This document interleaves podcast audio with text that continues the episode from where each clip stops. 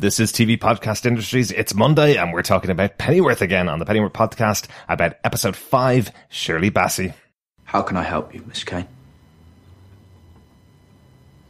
I wouldn't have intruded on you. But I have orders. The League wants you to come back to work. Still doing what you're told. Tell him no. Tell him not to ask again. I will. Thank you. I'm doing what I'm told because I need a reason to get up in the morning. I can't help you, Miss Kane. I won't do violence anymore. I can't.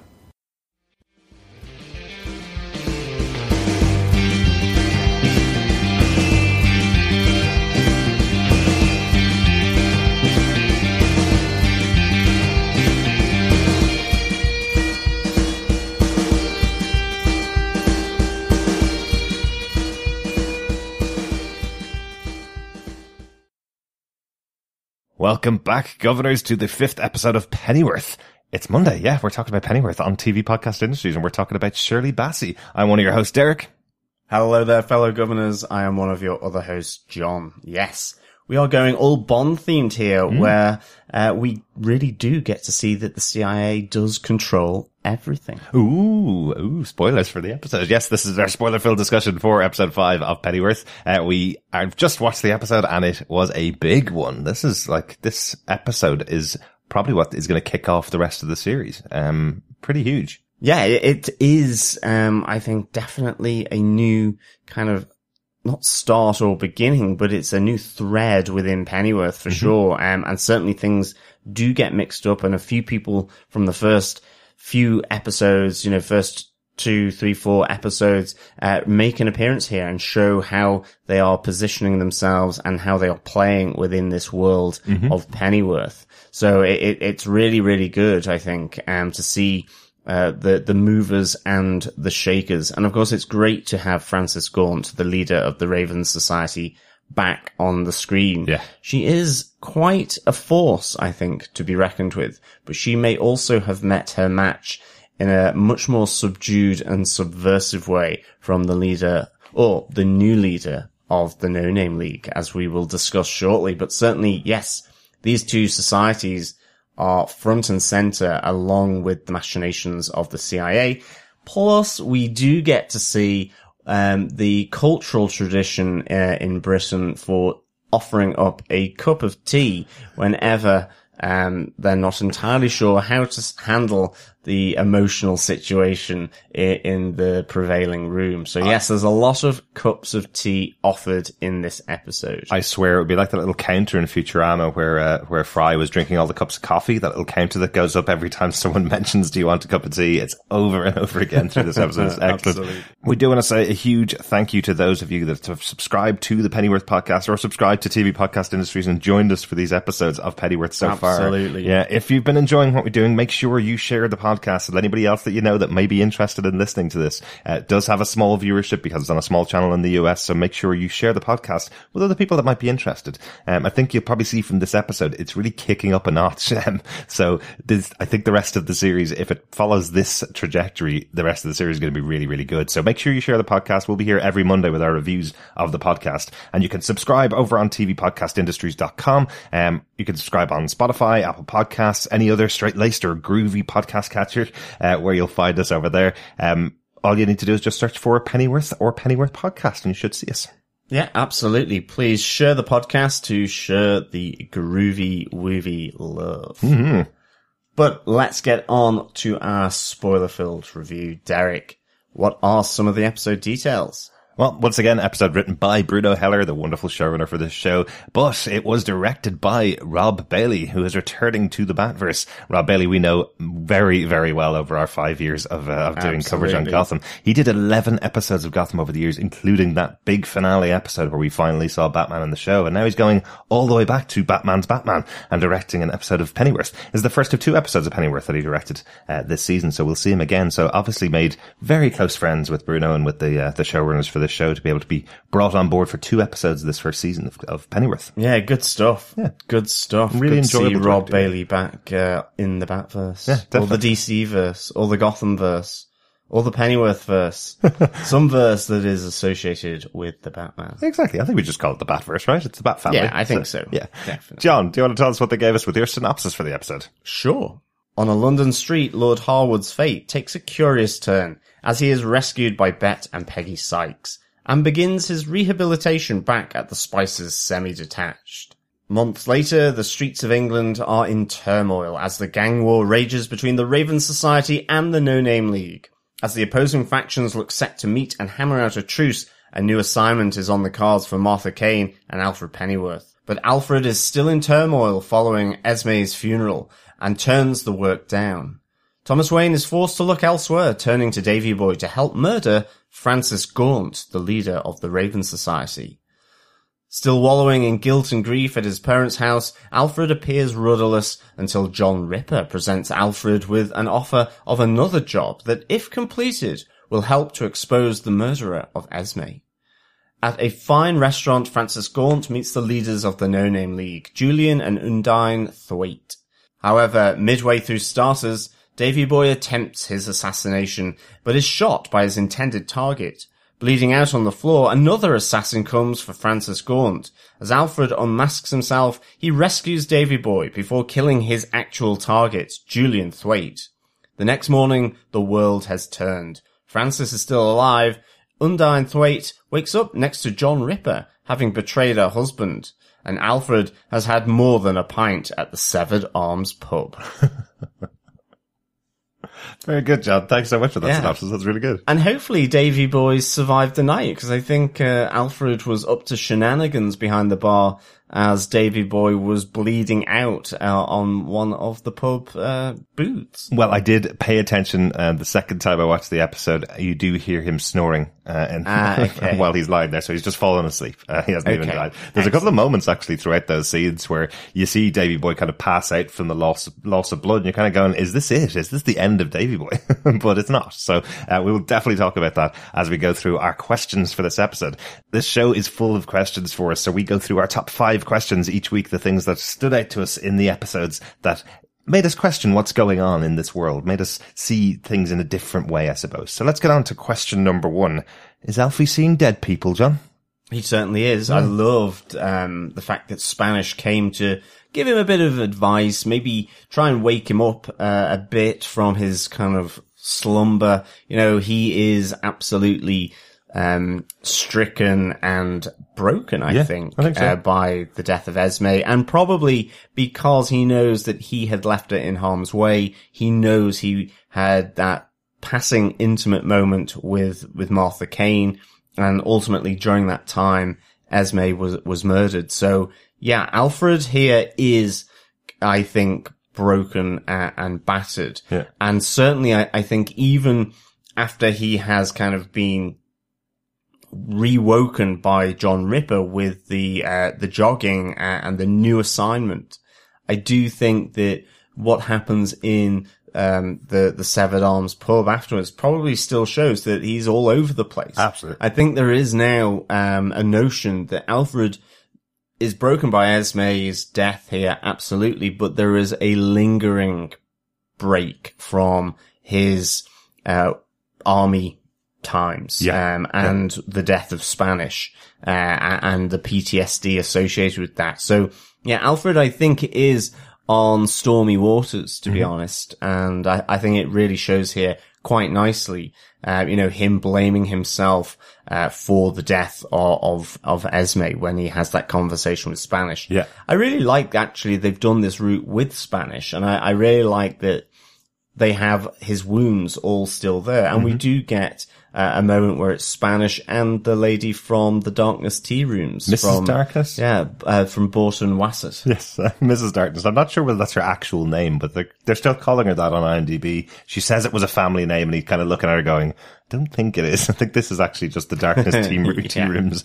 Um, but it is interesting to see her showing up, and the two of them kind of trying to placate Alfie a bit. You know, they're trying to just kind of calm down a little bit and, and, and give him some kind of self-help effectively. Now, we, you'd believe that I suppose the ghosts are kind of manifestations of what's actually going on in Alfie's mind. It's a way of him sorting through his own issues. You know, we hear from, uh, from John Ripper that there's no such thing as ghosts. They're just, Uh, they're just products of a weak mind, effectively, is, is his version of it. Now, we're not saying that Alfred has a weak mind, but he's definitely going through some serious things. And these are the two people most recently that he feels responsible for their deaths. We haven't seen Esme back, but it is possible that we will see the actress of Esme come back. If he's seen ghosts already, Absolutely. we possibly see her in the future. Which is a nice moment, actually, if that does happen, I think. Hmm. I think it would be working quite nicely with the flashbacks and now this ghost element with Spanish and uh, the tea room lady. Yeah, yeah, exactly. Um, it is interesting at the funeral, just quickly, because we don't really mention this later on, but it's interesting at the funeral as the, as her body goes into the grave, we see Alfred almost jumping in after and he's being held back by Baza and Dave Boy. Um, he's in that much grief, I suppose. One of the things that did kind of stand out about the funeral is there's not much interaction at all between Alfred and Esme's father. You'd expect some kind of moment of potentially him saying that he blames Alfred for this, particularly because he's taken it on himself. Yeah, I was thinking that too. I mean, you do, it, you only get a brief glimpse of her father Mm-hmm. and, um, I was expecting some kind of fallout from that, you know, I told you so or I blame you. Yeah. That would really then kind of resonate with Alfred wallowing and blaming himself in the conversations with, with Spanish. Because as we Um, had as we had that conversation about that moment back a couple of episodes ago, where where he's saying that I'm going to cut her off, I'm going to I'm going to deny who she is. She's not going to be able to have access to any of the money that I have. We were saying by the end of the episode that was kind of a pointless scene because they're still together at the end. It's just another one of those um, upper class versus lower class discussions that are kind of a bit bad in in, in TV shows because they use so often.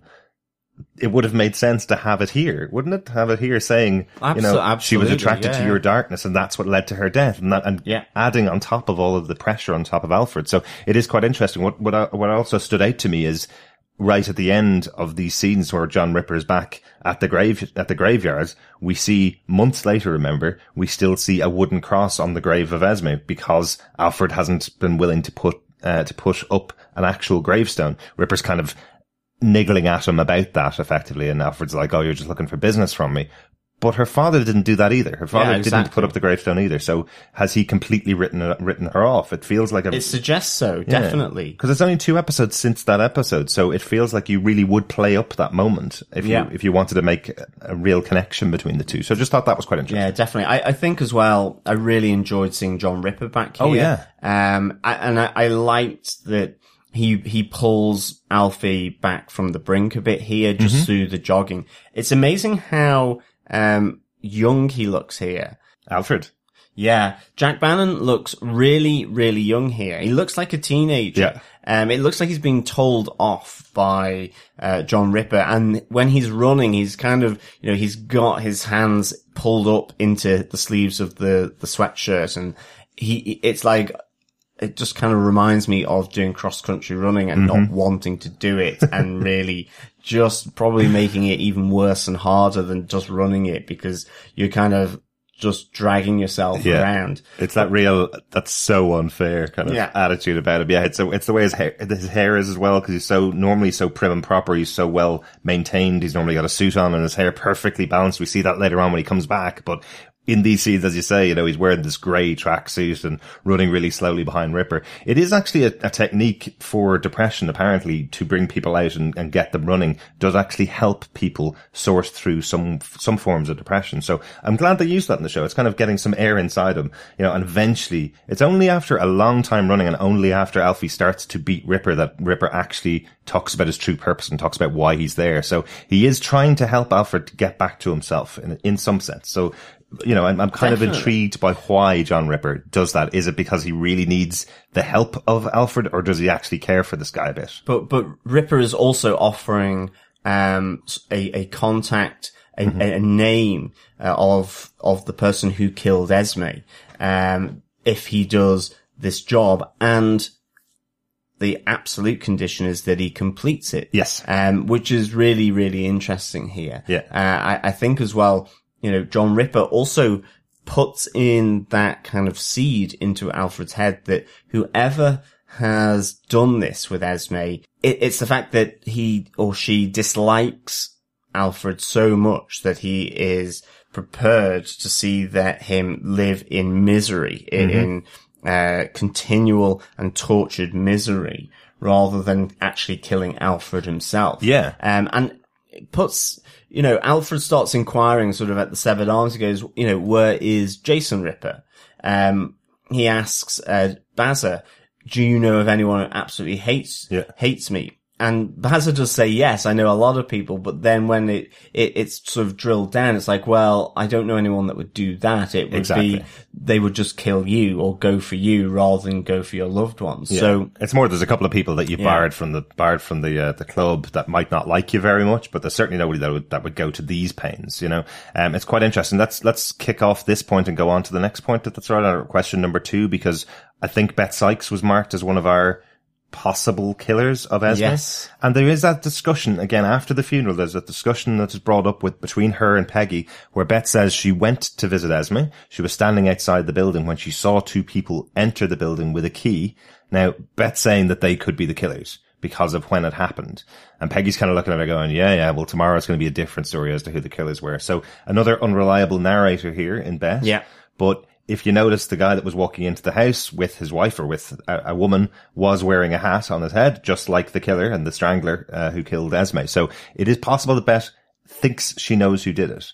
It's also possible that Beth did it and she's trying to cover her tracks because she continually says, you know, those two didn't belong together. Esme was way too good for Alfred. Um, he's not the type of person. He's not the right uh, person that would have been with her, basically. So did she kill Esme to get back at Alfred? She seems to be the only real candidate right now uh, other than the societies, I suppose, he, she seems to be the only person that we know of that specifically hates Alfred so far. Yeah, I mean, I and think, Jack Ripper, Yeah, sorry. I mean, I think if you're to believe that scene, then it, yeah, it's a man and a woman that that go in there. So maybe it's the Thwaites, Maybe. uh, the the leaders of the No Name League that Mm-hmm. we're introduced to uh, in, in this episode. So yeah, it, it's a it's a difficult one to to know. Um, because certainly on the basis of that scene, it is two people. Yeah. Um, whereas it could ultimately just simply be a husband and wife returning, uh, at night. Yeah. But certainly as well, then Beth Sykes is in a completely different outfit. She's got no fedora. She's not in a long, uh, black, uh, rain jacket. Um, and she seems to be dolled up, uh, in a very different way compared to the person that we do glimpse in, in that murder scene. you getting flashbacks to season one of Gotham where we were trying to work out who killed the Waynes? Yeah, exactly. Getting, definitely getting flashbacks there. Absolutely. So, What if the Waynes killed, uh, well, it, well, Wayne, uh, Wayne and Kane now, but what if they're the ones that killed Esme to try and get Alfred on side? And that's why Martha's so, uh, so down about it. I don't think Martha's no, I, involved. I don't think so. And I don't think Thomas would kill anybody either, but, uh, I, I- I think there's still a lot of uh, of a way to go here with this uh, murderer. Yeah. I'm not entirely sure it's that couple that we see going in because ultimately, um, I think Beth Sykes could have. coming back from the pub, like. Yeah, exactly. And I think ultimately Beth Sykes could have snuck in. Yeah. You know, that's her way into the apartment complex. Mm-hmm. And, and then I think she could have actually killed that dude or taken his coat and jacket, but then there would be another murder and we've not heard anything about that. So Yeah. yeah, I, I'm not convinced it's Beth Sykes, to be honest. Okay. I'm not convinced it's the Waynes. I'm not convinced it's Peggy. I do ultimately feel it's the inspector Aziz. Inspector Aziz, interesting, interesting. Yeah, we'll see how, uh, see what will play out. But I really do like these type of murder mysteries. I loved it in season one of Gotham, trying to work out who it was. I hope they keep it in the show this time, because it did seem in Gotham, it decided to kind of veer off into the world of the mafia world and the, and the villains of Gotham and didn't stick to that central premise of who killed the Waynes. Yeah, Um, exactly. So it felt like that went on for about two seasons or three seasons. I think that whole idea of who it was that killed the Waynes and then felt a little disappointing when it eventually got there because it had added in so much other stuff. So hopefully we'll get a bit more of, of who it was that killed Esme. Um, we do hear from Ripper that he has a contact that may know who it is that killed uh, Esme, but nobody really knows for definite. He's not given Alfred the actual name of the person that killed Esme because he doesn't know himself. But as I mentioned, on to question two, because there's somebody else that's also trying to come back to themselves from something significant. Will his lordship find his way back to himself? As Bet and Peggy are having this conversation in the back of the car, we see that Bet recognizes someone on the street. She recognizes Lord Harwood tied up like a dog in the street with a sign saying "Take pity on me" beside him. Um, that's really tough. That's a that's a certain certainly a fall from grace from the first episode where he's having a dinner party with everybody and all the big high society members in town around his house, and now he's got no nose. We see he's got no, No- toes. yeah, Uh, exactly. and he's tied up like a, a dog in the street by um by young Jack Wild. Yes, who does get his eye pricked out Mm-hmm. uh, by, um, you know, it, it's a brooch pin in the eye, uh, wrestling kind of move from, uh, from Bet Sykes here. We certainly see that he is starting to come back to himself. He suddenly remembers that he likes haddock. Mm-hmm. Um, you know, he is being clothed, he's being fed by, um, Bet and Peggy Sykes. And the Spicers, um, I think it's in their house still, but certainly, um, I, I'm, I'm enjoying that Peggy is back. I'm glad that she hasn't gone from this show. I kind of felt she could be, but I, I like that Peggy is working with, uh, Bet and helping her to, to rehabilitate Lord Harwood here. I, I certainly think that there will be this moment where he does, um, come back to himself. Uh, certainly, I think we're starting to see the signs here for sure. Yeah. Actually, come to think of it, I'm not sure whether that is the Spicer's house that we saw before. The layout of the house is very different to what we saw in the last episode. Uh, it's a completely different kitchen that they're in. It's a, it's a kitchen that has a table right in the middle of the, of the floor. Maybe just the camera's in a different position. Yeah, it could be the London abode because I don't Yeah. think they've gone back. I don't think they've driven the all the way back up it. north. Yeah. Um, but what I do like is that uh, Mr. Spicer is driving them around and has to wear the latex mask over his face to cover him up. He's got a he's got a blonde wig and a latex mask over his face covering up who he is. Uh, I think that's really funny. But he seems completely enamored with what Peggy's doing. His wife seems a little bit put out. Not not too much. She seems to be going along with it, but um, but yeah, it, it, it's difficult to understand how this relationship came to, Hmm. to be. And I wonder if we will ever, ever know about it. Maybe it's just that idea of, you know, the, the quiet ones and the swinger community. Maybe, You know, the bowl with the car keys and what goes on behind closed doors. Yeah. And, and certainly it, it's interesting to wonder whether, um, you know, two older actors would think that they would be uh, both playing sort of sl- uh, gimp slaves with with a, a you know a spiked uh, clergy collar Uh-huh. a- and having to act in, in just their underwear, um, putting on shoes for Lord Harwood. Uh, but certainly, um, or should I say Ginger, because that's the other thing here. Absolutely. To begin with, he does not remember even his name. Yeah. So they call him Ginger. I, I like how Bet tries to force the, the fact that you must know that you're Lord Harwood. I used to work for you. Yeah. You employed me. Um, I, I was in the security team. And then Peggy is the one that kind of says, well, if you don't, you don't, and that's fine. For the moment, we'll call you Ginger. Yeah. As she's kind of taking the longer, the, the longer game here. But certainly, um, I wonder when Ginger be, starts to know that he is Lord Harwood, how will this interact with Frances Gaunt? Um, because will he take offense that she hasn't been out looking for him? Mm-hmm, Maybe. You know? Yeah, yeah, maybe. Um, it is interesting, as you say, like Peggy takes the lead here because Beth does seem to be a person that can kind of flip on a dime. She could have just killed Harwood because he's not doing what she wants him to do. And Peggy kind of takes a step back, as you say, and just kind of goes, right, it's calm down here. Let's just, let's just give this guy an opportunity to breathe, you know, for a moment. It's, it's it is quite interesting. I love that they try and help him to walk. They put the shoes on him and, and the, the Spicers try and help him to walk around the house and they seem really pleased that he's able to walk for a second. And then he kind of calls out the Ozymandias poem. This is a Yeah. poem by, by Percy Shelley. Um, the lines that he calls out are very specific in, from that poem. It's effectively saying, uh, Ozymandias was a character that was saying, I'm the leader and nobody else can take over from me. Uh, show me your best works and mine will be better than yours. Um, which is quite interesting because we have this guy who used to be the leader of the Raven Society who's now fallen, uh, on massively hard Yeah. times and somebody else has taken over the society from him. So, uh, so that's specifically speaking to that situation that he's in, even though he doesn't remember it. So Yeah. I think that's, that's quite cool. Uh, just, just cause you mentioned it about the Spicers, I did think it was quite interesting when the official Pennyworth account put the video up or put the photograph up of uh, Mr. Spicer under the table wearing the uh, the S and M gear. Uh, it seems like a friend of the actor who plays it tagged him in the post, saying, "I didn't I didn't realize when you said you had a small role in Pennyworth, this is what you meant." so uh, I love that. He seems very proud. He's very happy that he's been in the show. But I love that one of his mates saw a photograph of him on Facebook and went, "Is that you?" That Yeah, ab- absolutely. But I, I think this is the good thing, and, and we got this in um, Gotham.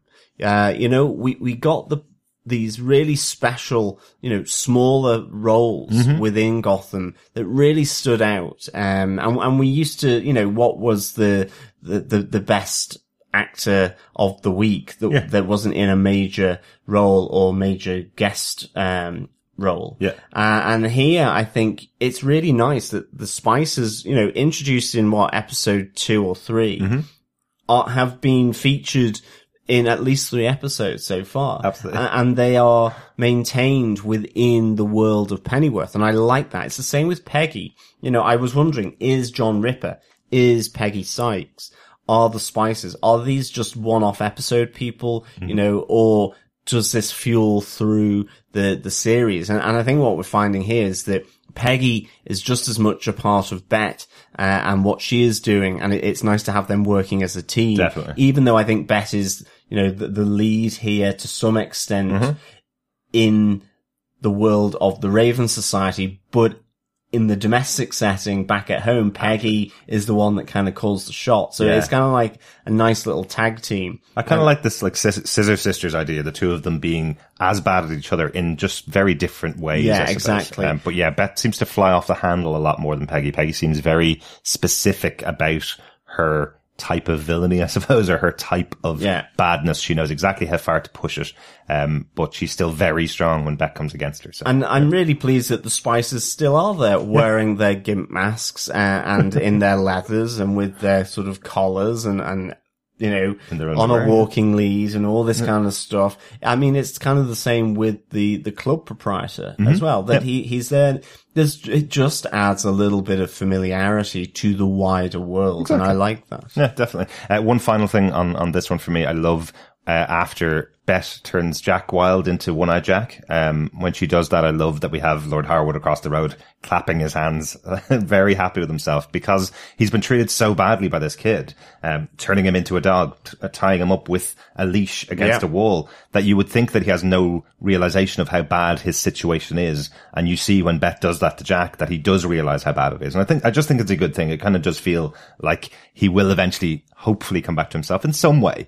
Um, maybe not fully to himself, but, uh, but it is, it is an interesting moment. Yeah, I think on to question three. Ooh, yes. What was the CIA's plan? Big moment here. We do get Yeah. confirmation that Alfred was right instantly when he saw Thomas Wayne saying, you clearly work for the CIA. You clearly are one of the shadow hatted men, basically. So, uh, so he's absolutely right. Uh, Thomas Wayne is undercover for the CIA within the organization of the No Name League. Um, I love he's giving his report to his contact in the CIA who they're not supposed to meet, uh, like this uh, out in the open. Um, but he says to him that, you know, what's going to happen here is that they want the leader of the Raven Society murdered. The No Name League wants the leader of the Raven Society murdered. And the, the representative of the CIA says, yeah, I know, because that's what we wanted to happen. We want these two societies. If that's going to go down, we want the No Name League to be the ones to take out the leader of the Raven Society. So that's quite interesting. Yeah, I mean, effectively, you have No Name and the Raven Society, but they are being engineered by the CIA. I mean, this is classic um, regime change uh, using undercover uh, techniques Yeah. and, and espionage. Uh, it, very much in the same way that was done in um, you know, Latin America by the US, uh, and in, in other parts of the world, you know, during the Cold War, this idea that you change the regime, uh, subtly, you, you have moments where you influence. And so it would seem that this months later where the streets are crazy, there's fighting, it's this gang warfare between the two, uh, leagues, uh, the two societies. It, it's, it's being engineered by the CIA uh, in order to get the leaders of those two um, organizations together, so that then, because the CIA would prefer to see the No Name League rather than um, the Raven Society, which is an interesting one that uh, the US would prefer to see a left wing uh, society. Uh, prevail rather than a, a, a more right of center or right wing. Um, within what's happening currently, uh, yeah. that seems kind of a little interesting, you Yeah. know, a little mix up, uh, to be honest. Uh, Yeah. I do kind of quite like that, but Because one of our listeners did correct us on uh, on the time period that they're talking about. Uh, they have said it's the 60s. I think we were very specific about them saying it was 1963. Um, there is a mishmash. There's loads of stuff going on in different in different eras being put into this, but apparently they have just said it's 60 set. They haven't said 63 specifically. So we wouldn't be able to say, for example, that this is while John F. Kennedy is the president of the US at the time, but it may be during his presidency that this is happening, which would make sense. You know, it's, it's uh, more of a left wing time than a right wing time in power in the US at that time, but it could be during Eisenhower's presidency. It could be during LBJ's presidency. It could be anybody that's, that's the president of the US at that time. Yeah. Um, so we don't really know who would be the president as such and who would be guiding what the CIA is doing in foreign countries, but it is really interesting that, yeah, they would side with, they want to see the no name society as the, as the leaders here. So that's quite interesting. Yeah, definitely. I mean, you know, you think, like Noriega, most of these is kind of military type figures, um, and generally right leaning, Yeah. uh, figures as well. So yeah, really, uh, interesting thing. But I, I think the other interesting thing here with Thomas Wayne is that the idea that he will go on assignment to murder, uh, Frances Gaunt is, is shocking to him. And it's something as well that, um, you know, he, he does try and simply put onto someone else's, uh, sort of schedule really both Martha Kane and Alfred that, you know, well, you go off and do this. Yeah. Um, and then, but Martha has that moment where, as well, you know, she goes to, to Alfred and he's, he doesn't want anything to do with it. No more killing, he says. Um, which is interesting because by the end of the episode, he is killing again. Absolutely. But uh, there's a different driver here. I think certainly this moment that she comes offering this assignment, you know, he is still very much, uh, racked with, with the guilt. Yeah. As well as the grief. Uh, and so turns Martha down. And it's killing for money for Martha is the difference, really, Yeah. isn't it? Whereas for John Ripper, he's, it's killing for the information that could lead him to find the person that actually did cause the death of Esme. So it's quite a significant difference between the two ideals. I do like how Thomas Wayne protests against this, uh, job that comes from the No Name League, where he says, I didn't join the league for this. And they go, what did you join for? And he goes, well, peace and freedom. Isn't that what the whole society is about? Yeah, peace and freedom. exactly. Yet you're telling me to kill someone. You know, it's quite interesting. Even the people that are fighting in the street are under the banners of peace and freedom on that side. So, uh, so you can kind of understand why Thomas Wayne is going, oh, okay, I know, I know I'm undercover for the CIA here, but Yeah. I didn't realize that peace and freedom meant murder and death. Like, you know, Well, exactly. But uh, b- with the with Martha and Alfred not doing it, then he has to turn. Uh, he tries to recruit Davy Boy and and Bazo, Yeah. which only Davy Boy takes the takes the offer up. Um, because I think Bazo very much is.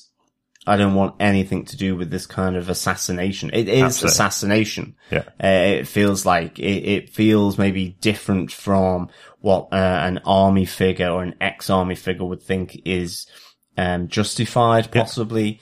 Um, so Bazza absolutely, uh, you know, rules himself out of this. Mm-hmm. However, Davy Boy for 500 each or a thousand for one, Yeah. uh, is absolutely more than willing to go and take this role for, Yeah. the, for the money. well, he says he's done it for free before. He's done worse for free before is what he said, you know. Uh, isn't it interesting? Did you think that was lowballing it quite a bit since we saw Alfred got 10 grand for just going on a drive for a day? Yeah, I, I was a little shocked at the amount of money that they were offering given the 10 grand. Yeah. Because he said 500 quid and then Dave Boy goes each and you can kind of see Thomas go, I'm getting a total bargain here. Yeah, no problem at all. A grand, basically. But it feels really lowballed. And, and I don't think Alfred even asked for the 10 grand. No, he did. He asked for 10 grand and she said instantly, yes, we would have. And then Thomas tells her, we would have paid more because we want Alfred. Yeah, Um, but I think for the job, it's still a lot because it was five pounds an hour and this is just Yeah.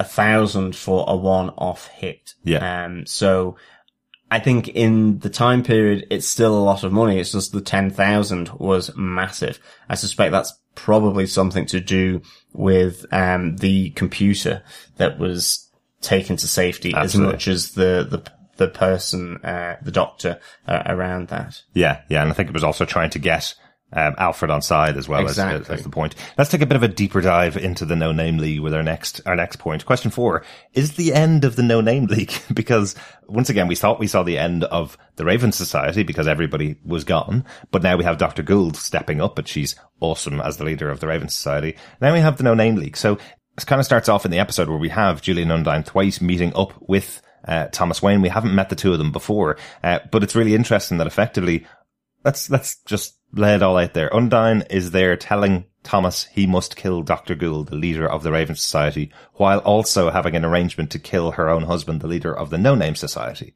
So effectively, if everything had worked out the way they thought it was going to work out, there would be no leaders and she would be the leader of the No Name Society. So that's quite an interesting thing just to keep in mind there. Yeah, it was good meeting uh, both Julian and Undine, to be honest, and it was kind of surreal as well because Thomas is there with a hood over his head, so he doesn't know where he's going. They're going through darkened tunnels, and it, it brings you out into this fairly kind of you know that '60s modern modernist look um, of a, a fairly domestic um, situation with kids at the breakfast table. Yeah. Uh, two people on the sofa, only just the presence of a, you know, a, a guy with a machine gun a- and the fact that they've come through this weird way to get into the, the home.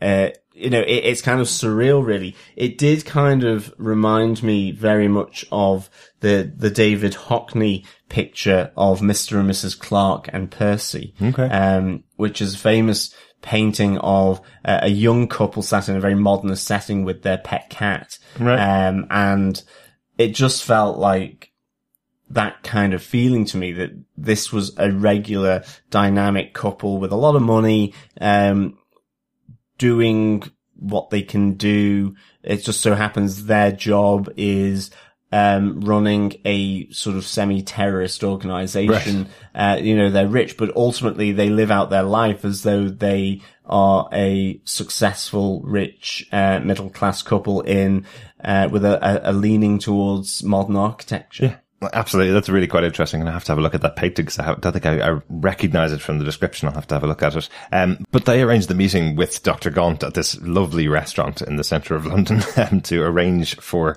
effectively her death. Um, but I like that they start out this discussion with the similarities between the No Name Society and the Raven Society, and particularly because Dr. Gaunt doesn't believe there are any similarities at all, whereas No. it feels kind of like uh, Julian Thwaite is pleading for her to respect the fact that there are some similarities and please don't kill us and please don't wipe out our entire organization kind of thing. He's saying to her, you know, that, um, that they both have lost people over the time during this battle. And she goes, well, you've lost four for every one that we've lost. Your society's on the brink. You're about to fall apart. And then she says, well, the Raven Society have God on our side. The No Name Society just have right and reason on their side, basically. So very different sides of society here between the two of them. It's it's really good. I, I mean, for me, I, I completely get this. I, I love Frances Gaunt, um, and I really like her. Um, she just takes it to them at each turn. So even when they toast and Julian Thwaite says to f- friends and the future, she just Yeah. responds with to the future. Um, these are not her friends. She is not going to get into a cozy uh, dinner party with them, even though that's the setting that they've chosen. And ultimately, in terms of dinner parties as it goes, it goes a lot better for Frances Gaunt than it does uh, for the Thwaites, at least initially on the surface. And I like that we see Davy Boy uh, coming through the kitchen, having to sort of sort himself out there and, and Yeah. put all the uh, all the kitchen staff into the storeroom. And that absolutely wasn't the plan. I love that the chef instantly recognized this is not a guy that works in our beautiful Yeah, kitchen. You know, like you, we've seen reality shows about people cooking in a kitchen and a chef would know every single person that's coming in and out there. I love that Davy Boy just like thinks he can throw on a uniform and carry a bucket with him and he can get through. What I love as well is that he puts all, everybody in the staff into this room, locks the door, and as he's walking out, then the waiter walks into the kitchen and has to do the whole thing again. So he's totally unplanned. And you have that moment then back in the dining area mm-hmm. where they go, where is The the, bloody the, waiter. the waiter? yeah, absolutely. It's really good. So we see Davy Boy coming out to, you know, take aim at Frances Gaunt and she pulls a weapon and shoots him in the stomach. Yeah. Um, and this is what I think is great about her. She comes across as a little bumbly, a little bit librarian, um, uh, and that, you know, she wouldn't harm a fly, but she is ruthless. She does protect herself. Uh, and despite, you know, both her bodyguards being, um, taken out by Davy Boy, she calmly pulls out a pistol, uh, and, and fires into his stomach. And presumably that pistol was the, was it there maybe to take out the Thwaites? Because Maybe. the interesting thing here, they don't seem to have bodyguards Yeah. uh, present. Yeah. Because they've organized for her death by the hired gunman, I suppose, so they don't Yeah. feel like there's any kind of challenge. Yeah, Dave's ultimate problem here wasn't it that he didn't want to shoot her without her closing her eyes effectively. So he wasn't going to shoot her until she closed her eyes. She has no such remorse effectively, but I do like that she chooses a place to shoot Dave Boy. Even in that split second, you can tell that she's shooting him somewhere that won't kill him instantly. And then she uses her doctor skills to try and mend him back, in fact, almost immediately. You know, she shoots Yeah. him and then goes, right, you girl, get over here, put your hand there. Um, and he says, I love, he starts the speech that you're about to get from the dying soldier who's like, many a man has tried. Shut up, you fool. Yeah, exactly. uh, I love that where it's like, you know, just keep quiet. We'll, we'll sort you out if we can, you know. Uh, I do like, like this character, hoping, hoping we're going to see loads more of Dr. Gaunt throughout the series, because as Alfred arrives in as well, he's got the mask over his face, balaclava.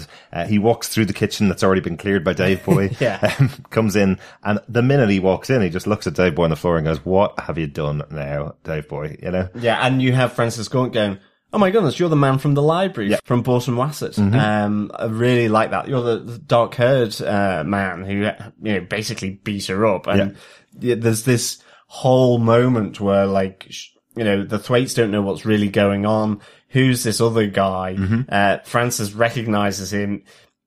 He realizes that David Boy is injured. Um, and then quite frankly, probably one of the best sawn off shotgun moves Oh, wow. ever as, um, yes, Julian Thwaite is taken out from the top half of the head, uh, with this sawn off shotgun. Um, Oh, yes. and yes, uh, Frances Gaunt is, is spared. She isn't the intended target of, of Alfred. It is, uh, Julian Thwaite. And it's just the image of the bottom half of his head remaining with the bottom half of the jaw and just this Uh-huh. And bit tongue, of blood kind of, uh, yeah, dribbling onto the, uh, restaurant floor. So yes, A little Tarantino moment there, I it think. is a little Tarantino. Yeah. Yeah. It's quite, uh, graphic, quite explicit, but, uh, ultimately, I suppose that's exactly what a sawn off shotgun would do. Um, you know, Mm-hmm. Especially is, at that close range. Yeah. yeah, exactly. And there we have it, ladies and gentlemen. Dinner party in chaos. Absolutely. Um, and the No Name Society, seemingly rudderless now. Yeah. Um, uh, and the Raven Society in an ascendancy. So you're there going, okay, so John Ripper is, uh, with the Raven Society. He is wanting to promote and, you know, absolutely consolidate the Raven Society above the No Name Society. He's asked Alfred to effectively take out their leader in, in Julian Thwaite. Uh, and so at this moment, it is, the No Name Society are, are done. They're rudderless. Uh, you don't really see his wife, Udine, uh, having much, uh, say in, in how to run and organize the No Name Society. Yeah. So this is very interesting. You know, what starts off as seemingly a fait accompli with the CIA backing to get rid of, uh, Frances Gaunt ends up with her still alive with Julian uh, assassinated by Alfred um, and seemingly uh, a move towards the end of the No Name Society. Yeah. As a rule, though, John, if you have to use French to describe something, I don't like it. but anyway, no, I do like that the end of this scene, we do have Alfred taking Dave Boy out. He asks Dr. Gaunt, is it okay to move him? And she goes, well, you probably shouldn't. It'll probably end off in his death, but go right ahead. Because he did what- come yeah. to kill me, basically. So if he's going to die, I don't really care, basically. I've done my best to keep him alive. Um, they end off back in the uh, Slaughtered Arms pub um, with Dave Boy bleeding out on the table, waiting for a new doctor to come. And as you mentioned earlier on, yeah, he does have sex with the landlord's daughter, Sandra, who's definitely been throwing more eyes at him this episode and last episode uh, than she was before uh, he saved her from Jack Ripper. So, um, yeah, interesting. Yeah, I mean, I, I think this is why I feel that Alfred is still broken. Um, he's kind of all over the place, really. Uh, he was when Esme was still alive with the, the brief encounter with Martha. Yeah. He's certainly having a brief encounter now with, um, Sandra, the landlord's daughter, whilst his friend is potentially bleeding out in, in the, the main part of the pub. A little less brief than his encounter with with Martha, though. Well, it depends, but I mean, yeah, ultimately. it was just a kiss with um, Martha. So. And, and okay, maybe it's a grief thing, but he he's kind of all over the place. is, yeah. You know, he doesn't want to take a job, no more killing, and then will do because it's around Esme. But Mm-hmm. then uh, we have Sandra, so I think really what it's showing is just how screwed up um, Alfred Yeah. is, and I think that is absolutely it. Absolutely. Yeah, yeah. Um, a couple other things just before we go on to our final point, um, because there's a, there's lots going on with the No Name League and the Raven Society within this episode. We now see that the battle has, has kind of fallen onto the streets. We never saw gangs before this couple of months later, uh, in the streets under banners of each of the societies. It did make me laugh a little bit. I think you probably remember the sketch show, uh, Mitchell and Webb look, where they had that thing of the Nazis looking at their uniforms going, are we the bad guys here?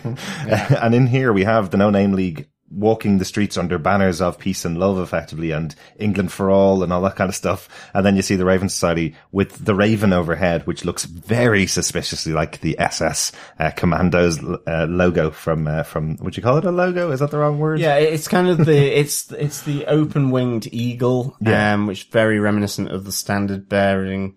Uh, the standard bearers for, at sort of big Nazi propaganda rallies, um, for sure. So You gotta think that some people in the Raven Society would look at that sign and go, are we the bad guys here?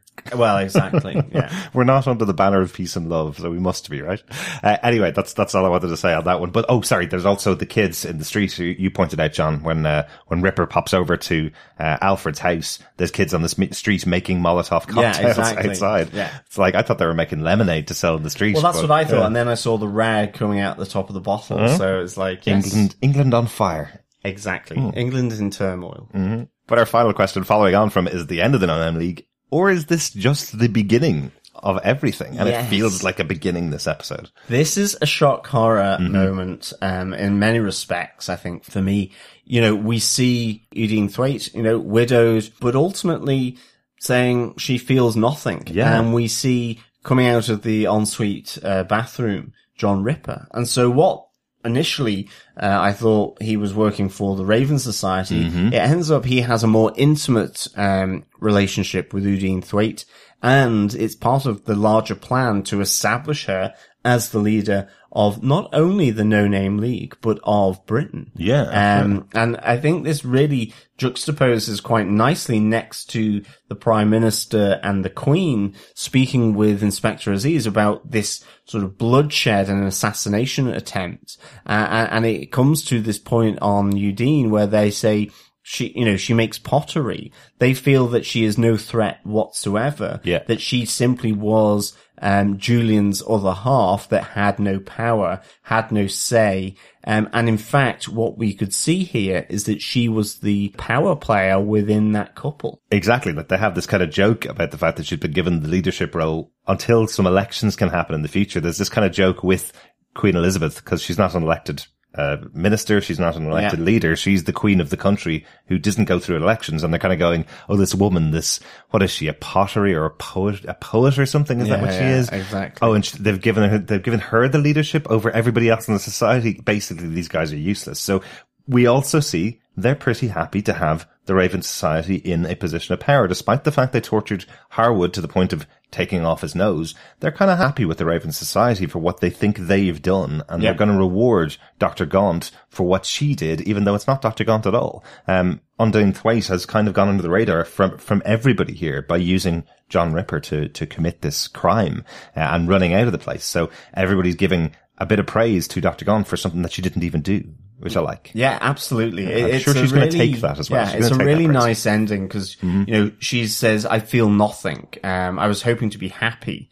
It, it seems like she also wanted to get out of a loveless marriage or relationship with her uh, now dead um, and slightly decapitated husband, Absolutely. uh, Julian. Yeah, absolutely. But there's also a little bit of a, a, a suggestion that she wants the leadership of the society. It's not just Oh, that, that it's a loveless marriage. It's that she has to go along with everything he said. Yeah. But the two of them were in every room, remember? So the two of them, I think, were co-leaders of the society. But she feels she should be the full leader of the Exactly. society. Exactly. It's And a two birds with one stone. It's not only does she get rid of her uh, challenger to sole leader of the no name, Mm-hmm. but also this relationship which just seems like she's um, ridden over roughshod by Julian in- Yeah. in, all the decision makings. Uh, but it's that John Rippers tells her that England will soon be hers. Absolutely. So yeah, this is a real like interesting point, um, and uh, really looking forward to see what will happen. Yeah, and she certainly never made any of those kind of mentions to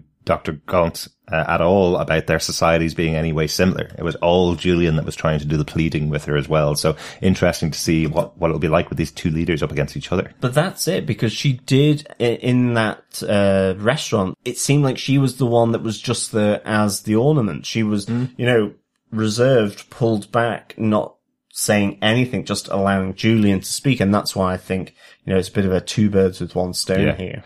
And finally, on this point, because we did mention it a little bit earlier on, but it's important to note that Diaz's Prime Minister and the Queen are happy enough with the outcome here that the Raven Society have done what they want to do, yet the CIA wanted the opposite outcome. They're the ones that Yeah. wanted the No Name Society involved. So potentially this is trying to overthrow the Queen and their government, uh, the CIA trying to get involved in that situation there. Um, so th- that's just kind of interesting seeing it from the higher level, I suppose. Definitely. Like that's it for the questions for the episode. Any other notes that you had or any other thoughts that you had on the episode, John? Nope. Just a couple of quick notes for me on the rest of the episode. I- I thought it was quite interesting seeing Bazza kind of fall off the wagon a bit now that he Yeah. doesn't have Dave Boy around and he doesn't have Alfred around. He's been kind of the moral core of this group for a while as well, trying to help the two of them. And now when he's on his own, he seems to have gone down a bit of a bad path. Um, but Alfred gives him an opportunity to come back when he clears himself up, when he cleans himself up. So I think that's quite interesting just that, that they might be back together in the future. Um, also just one thing to stand that really stood out to me because I'm a big fan of Beck and I'm a big fan specifically of the song Jackass that he did.